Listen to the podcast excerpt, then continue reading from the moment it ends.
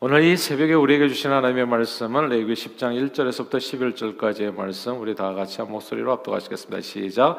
아론의 아들 나답과 아비우가 각기 향로를 가져다가 여호와께서 명령하시지 아니하신 다른 불을 담아 여호와 앞에 분양하였더니 불이 여호와 앞에서 나와 그들을 삼킴에 그들이 여호와 앞에서 죽은지라 모세가 아론에게 이르되 이는 여호와의 말씀이라 이르시기를 나는 나를 가까이 하는 자 중에서 내 거룩함을 나타내겠고 온 백성 앞에서 내 영광을 나타내리라 하셨느니라 아론 아론이 잠잠하니 모세가 아론의 삼촌 오시엘의 아들 미사엘과 엘사반을 불러 그들에게 이르되 나와와 너희 형제들을 성소 앞에서 진영 밖으로 메고 나가라 하매. 그들이 나와 모세가 말한 대로 그들을 옷 입은 채 진영 밖으로 메어내니 모세가 아론과 그의 아들 엘레아살과 이다말에게 이르되 너희는 머리를 풀거나 옷을 찢지 말라. 그리하여 너희가 죽음을 면하고 여호와의 진노가 온 회중에게 미침을 면하게 하라. 오직 너희 형제 이스라엘 온 족속은 여호와께서 치신 불로 말미암아 슬퍼할 것이니라.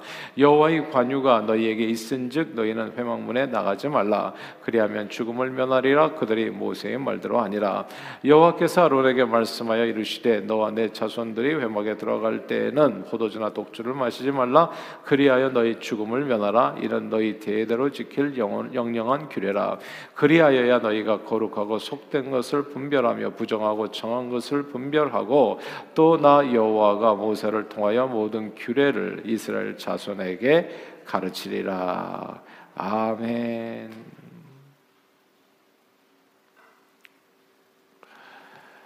어, 1970년대 제가 처음 미국에 왔을 때 미국은 소위 텔레비전 이벤젤리스트 전성 시대였습니다. 아, 그 텔레비전으로 복음을 전하고 그리고 텔레비전으로 예배를 드리는 사람들이 참 많았었어요. 그래서 그때 유명했던 사람이 짐 베이커, 그 아내 태미 베이커, 그리고 또 오럴 로버츠도 있었고 또 90년대 들어와 가지고는 베니힌이라는 사람, 아, 굉장히 유명했었습니다. 큰 뭐 이렇게 강당 같은 걸 빌려 가지고 수없이 많은 사람들이 모여서 뭐 그분들이 하나 행하는 어떤 치유 사역이랄지 그때 제가 처음 봤어요. 어, 그, 그 이렇게 텔레 이벤젤리스트 중에서 이렇게 그냥 무슨 치유하는 그물 파는 사람들이 있었는데 그 이스라엘 요단강에 가가지고 그, 물, 그 물을 담아왔다고 하더라고요. 그래서 그걸 바르면서 기도하면 병이 낫는다고 막 이런 식으로 호객 행위를 해가지고 아, 그래서 이 텔레 evangelist들이 돈을 엄청 벌었었죠. 뭐 오럴 로버츠 목사님도 그때 tele evangelist 중에 한 분이었고, 그래서 뭐 대학까지도 세우고, 아, 뭐 이런 엄청난 일들이 그 당시에 이제 막 아, 이렇게 구름처럼 일어나고 있었습니다. 당시 최고로 유명한 사람은 지미 스웨거트 목사였습니다. 그는 TV 설교로 진짜 억대 부자가 되었죠. 뭐 250개 TV 방송에 그걸 통해 가지고 나가게 되고 뭐 전 세계적으로도 수없이 많은 국가들에서 그의 이제 설교를 갖다가 이제 TV로 이제 방영하는 아, 그런 내용이었습니다. 지금도 기억해요. 그분이 했던 간, 자기 간증 중에 하나였나요? 어릴 때 이분이 전혀 피아노를 치지를 못했는데 이제 어느 순간 진짜 피아노 치고 싶어서 하나님 앞에 기도하고 이제 골방에 들어가서 피아노 앞에 앉아가지고 그냥 하루 종일 밤새도록 기도하고 나왔더니 그 아침에 자기도 모르게 피아노를 치게 되었더라. 어, 정말 이렇게 꿈마 같은 얘기죠. 엄청난 얘기죠. 그냥 기적이 일어났다는 겁니다. 하룻밤 잘, 하룻밤 사이에 피아노를 잘 치게 되었다.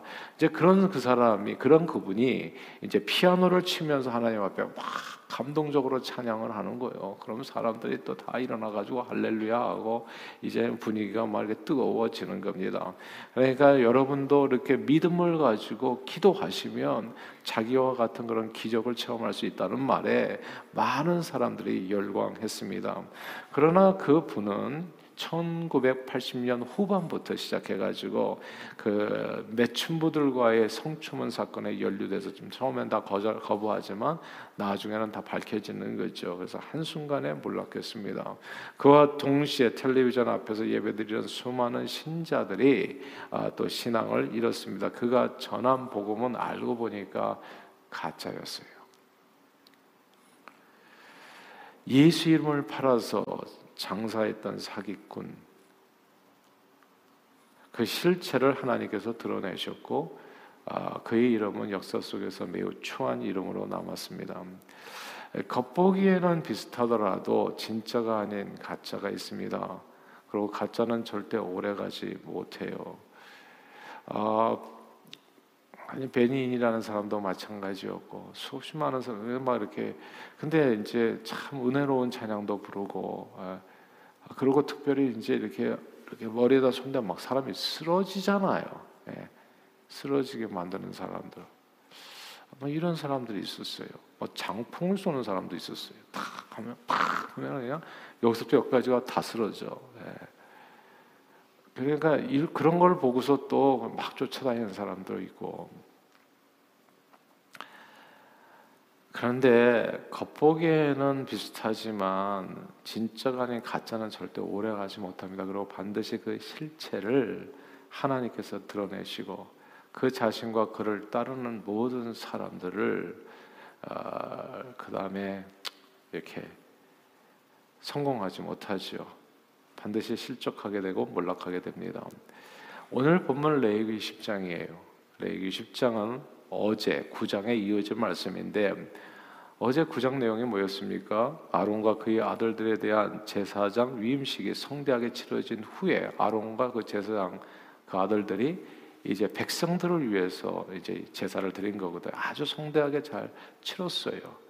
그때 여호와의 영광이 불 가운데 나타나게 됩니다. 마치 엘리야가 갈멜산에서 정말 그 이방 선지자 850명과 싸우면서 불로써 응답하신 하나님이 진짜 하나님이라고. 근데 물을 가득 채웠는데 하늘에서 불이 떨어져 가지고 정말 제단 위에 있는 모든 번제물을 태우지 않았어요. 그래서 이 불로써 응답하신 여호와가 진짜 우리 하나님이신데 그 불이 나타났던 겁니다.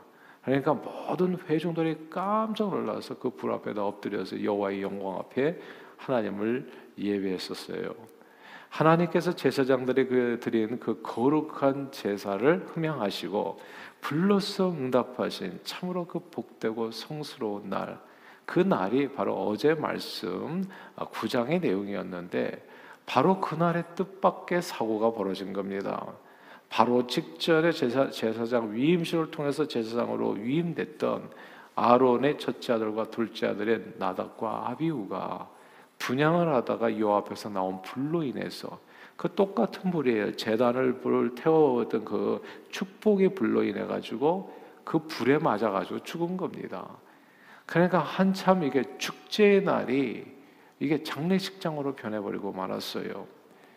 바로 앞에 그 레위기 9장 24절에서 여 앞에서 이 나온 불이 그게 재단에 있는 모든 그 재물들을 다 태운 그 불이 축복의 불이었다면 이제 10장 오늘 본문 2절에서 여 앞에서 나온 불 나답과 아비우를 태워 죽인 이 불은 심판의 불이었습니다.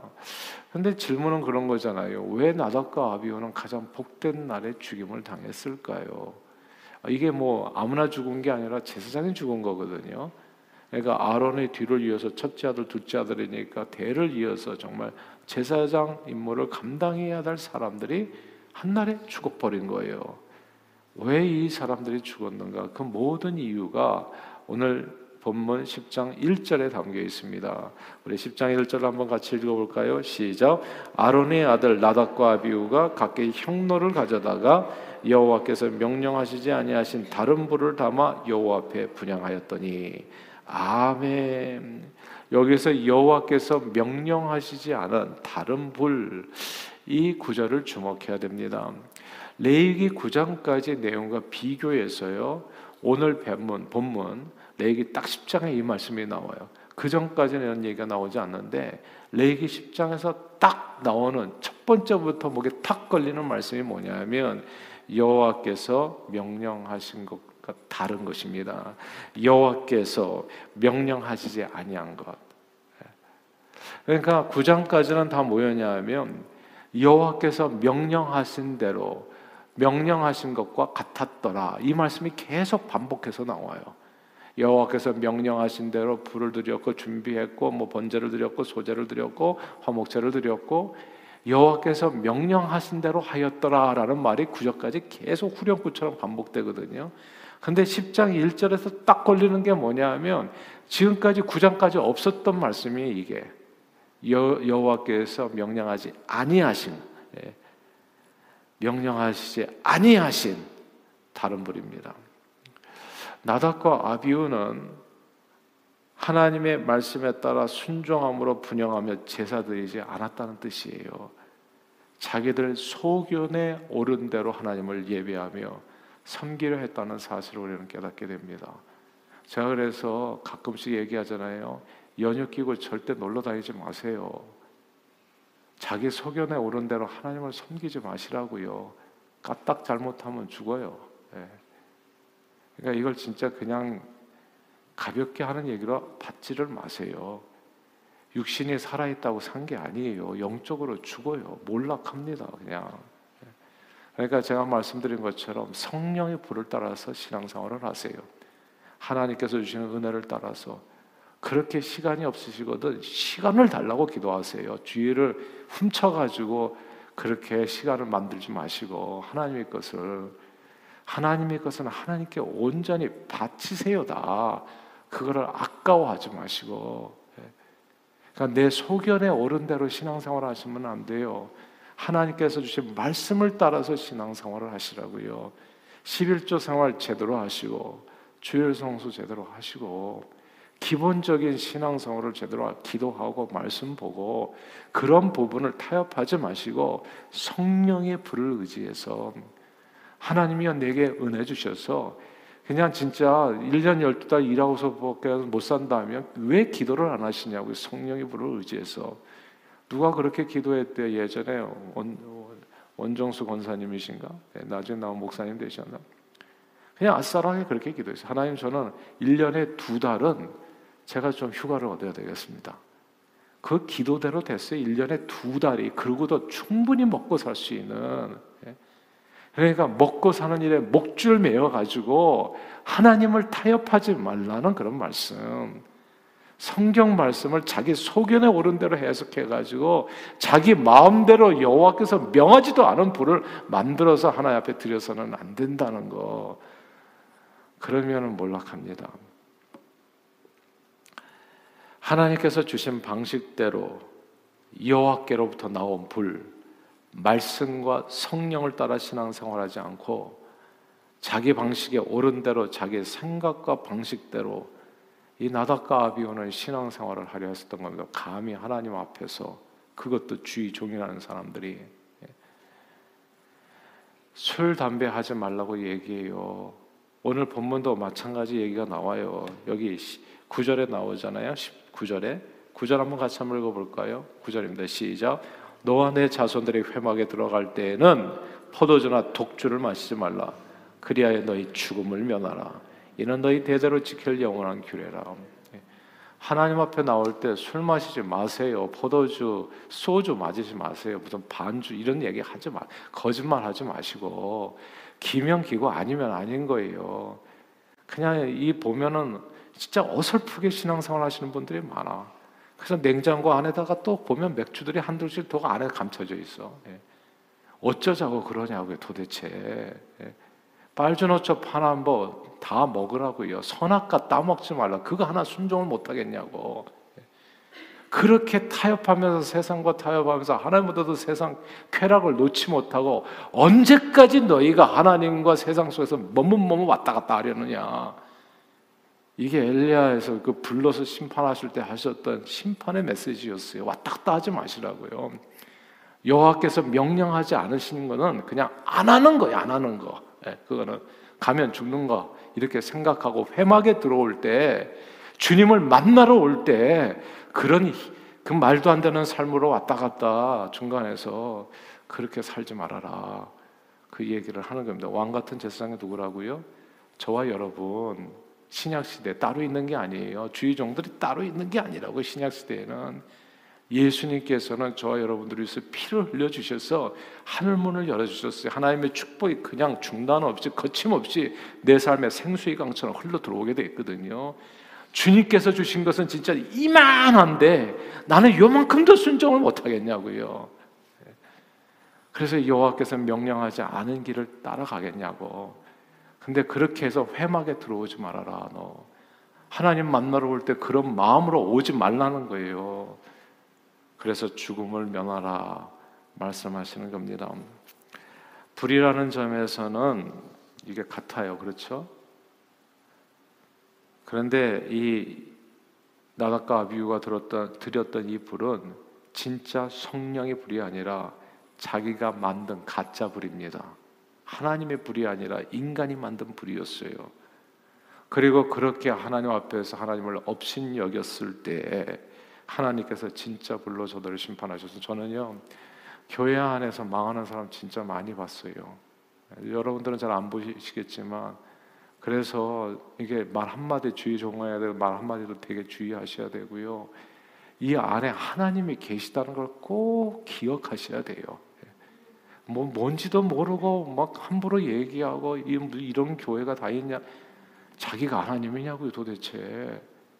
진짜 말 조심하셔야 돼. 우리가 주님을 만나러 왔잖아요. 최소한 그걸 믿는다면 하나님이 여기 계시다 생각하고서 신앙생활 하셔야 돼. 예. 그리고 정말 하나님이 임재하시는 교회는 두 가지가 나타나요. 이 두 가지가 진짜 무서운 일인데 한 사람도 빠짐없이 복을 받습니다. 하나님의 임재가 있는 곳에 예. 병든 자 고침 받고 진짜 닫힌 문은 테이 문이 열리고 그러니까 교회도 잘 다녀야 되죠. 예. 축복의 문이 다 열려요. 근데 동시에 거기는 위험한 요소가 있어요. 하나님의 신이 그렇게 진짜 불이 나와서 영광이 나타나는 교회에는 그 불이 그대로 행하지 않을 때는 심판의 불이 되기도 해요. 그래서 하나님의 임재가 강력하게 나타나는 곳에는 하나님의 심판도 나타납니다. 동시에. 그러니까 어설프게 신앙생활 하는 사람들은 진짜 다쳐요. 그러니까. 예. 그게 성경에 나와요. 고린도전서 11장에 보면 너희 가운데 잠자는 자 죽은 자가 많다 많 적지 않다고 성찬 예식에 동참할 때 정말 주님의 몸과 피에 동참하는 이 거룩한 예식 예배의 자리로 나아갈 때 너희 소견에 오른 대로 나가서 죽은 사람이 교회 안에도 많다 그 뜻이에요. 교회 안에서 사람이 죽어 나가는데 사람은 왜 죽는지 모르죠. 예. 근데 이게 정말 예수 믿는데도 일이 안 풀리는 사람들이 있어요. 한결같은 공통점은 뭐냐 하면 하나님의 말씀에 따라서 신앙생활을 하지 않는 거예요. 다른 불을 드리는 겁니다. 한때 기도하면서 말씀드린 것처럼 성도들을 쓰러뜨리는 사람들이 있었어요. 마치 장풍 쏘듯이 사람들을 향해서 손을 들면 가만히 서 있던 사람들이 쭉 쓰러지고 잘 안 쓰러지는 사람은 또 머리를 잡고 이렇게 또 밀기도 해요. 예. 이게 마치 성령의 바람이 불어 쓰러진 것처럼 가장했지만 다 겉보기에 그럴듯한 이게 속임수입니다. 그렇게 쓰러졌다고 해서 사람의 인격과 삶이 달라지고 성령이 불과한 것이 아닙니다. 하나님께서는 이렇게 하나님을 많은 사람들 앞에서 업신 여기는 가짜 불을 드리는 전도자들 모두 진짜 성령의 불로 심판하십니다. 그러니까 헛된 영광, 헛된 그 뭐라 그럴까 속임수 그걸 맞추고 쫓아다니지 마시고요. 오늘 이 새벽에 말씀 들으시는 것처럼 말씀을 들은 대로 정직하게 신앙생활을 하십시오. 예. 하나님께서 나답과 아비와 같은 사람들 목회자들 특히 엄하게 심판하시는 이유가 있습니다. 오늘 본문에 보면 10절과 11절인데 여기 10절에 보니까 그리하여야 너희가 거룩하고 속된 것을 분별하며 부정하고 정한 것을 분별하고 11절에 보니까 또 나 여호와 모세를 통하여 모든 규례를 이스라엘 자손에게 가르치리라. 그러니까 분별력이 어디서 생기냐 하면 내가 하나님의 말씀에 따라서 정직하게 살아가면 진짜 분별력이 생겨요. 어떻게 살아야 될런지. 그리고 내 자손들을 제대로 가르치게 돼서 대대로 복을 받을 수 있게 해주십니다. 내가 왔다 갔다 하잖아요. 제가 보니까 술, 담배 하지 말라는 이유가 있어요. 그건 맥주 한 잔이라도 드시면 분별을 잃게 돼요. 예. 그리고 자식을 잃습니다. 두 번째는.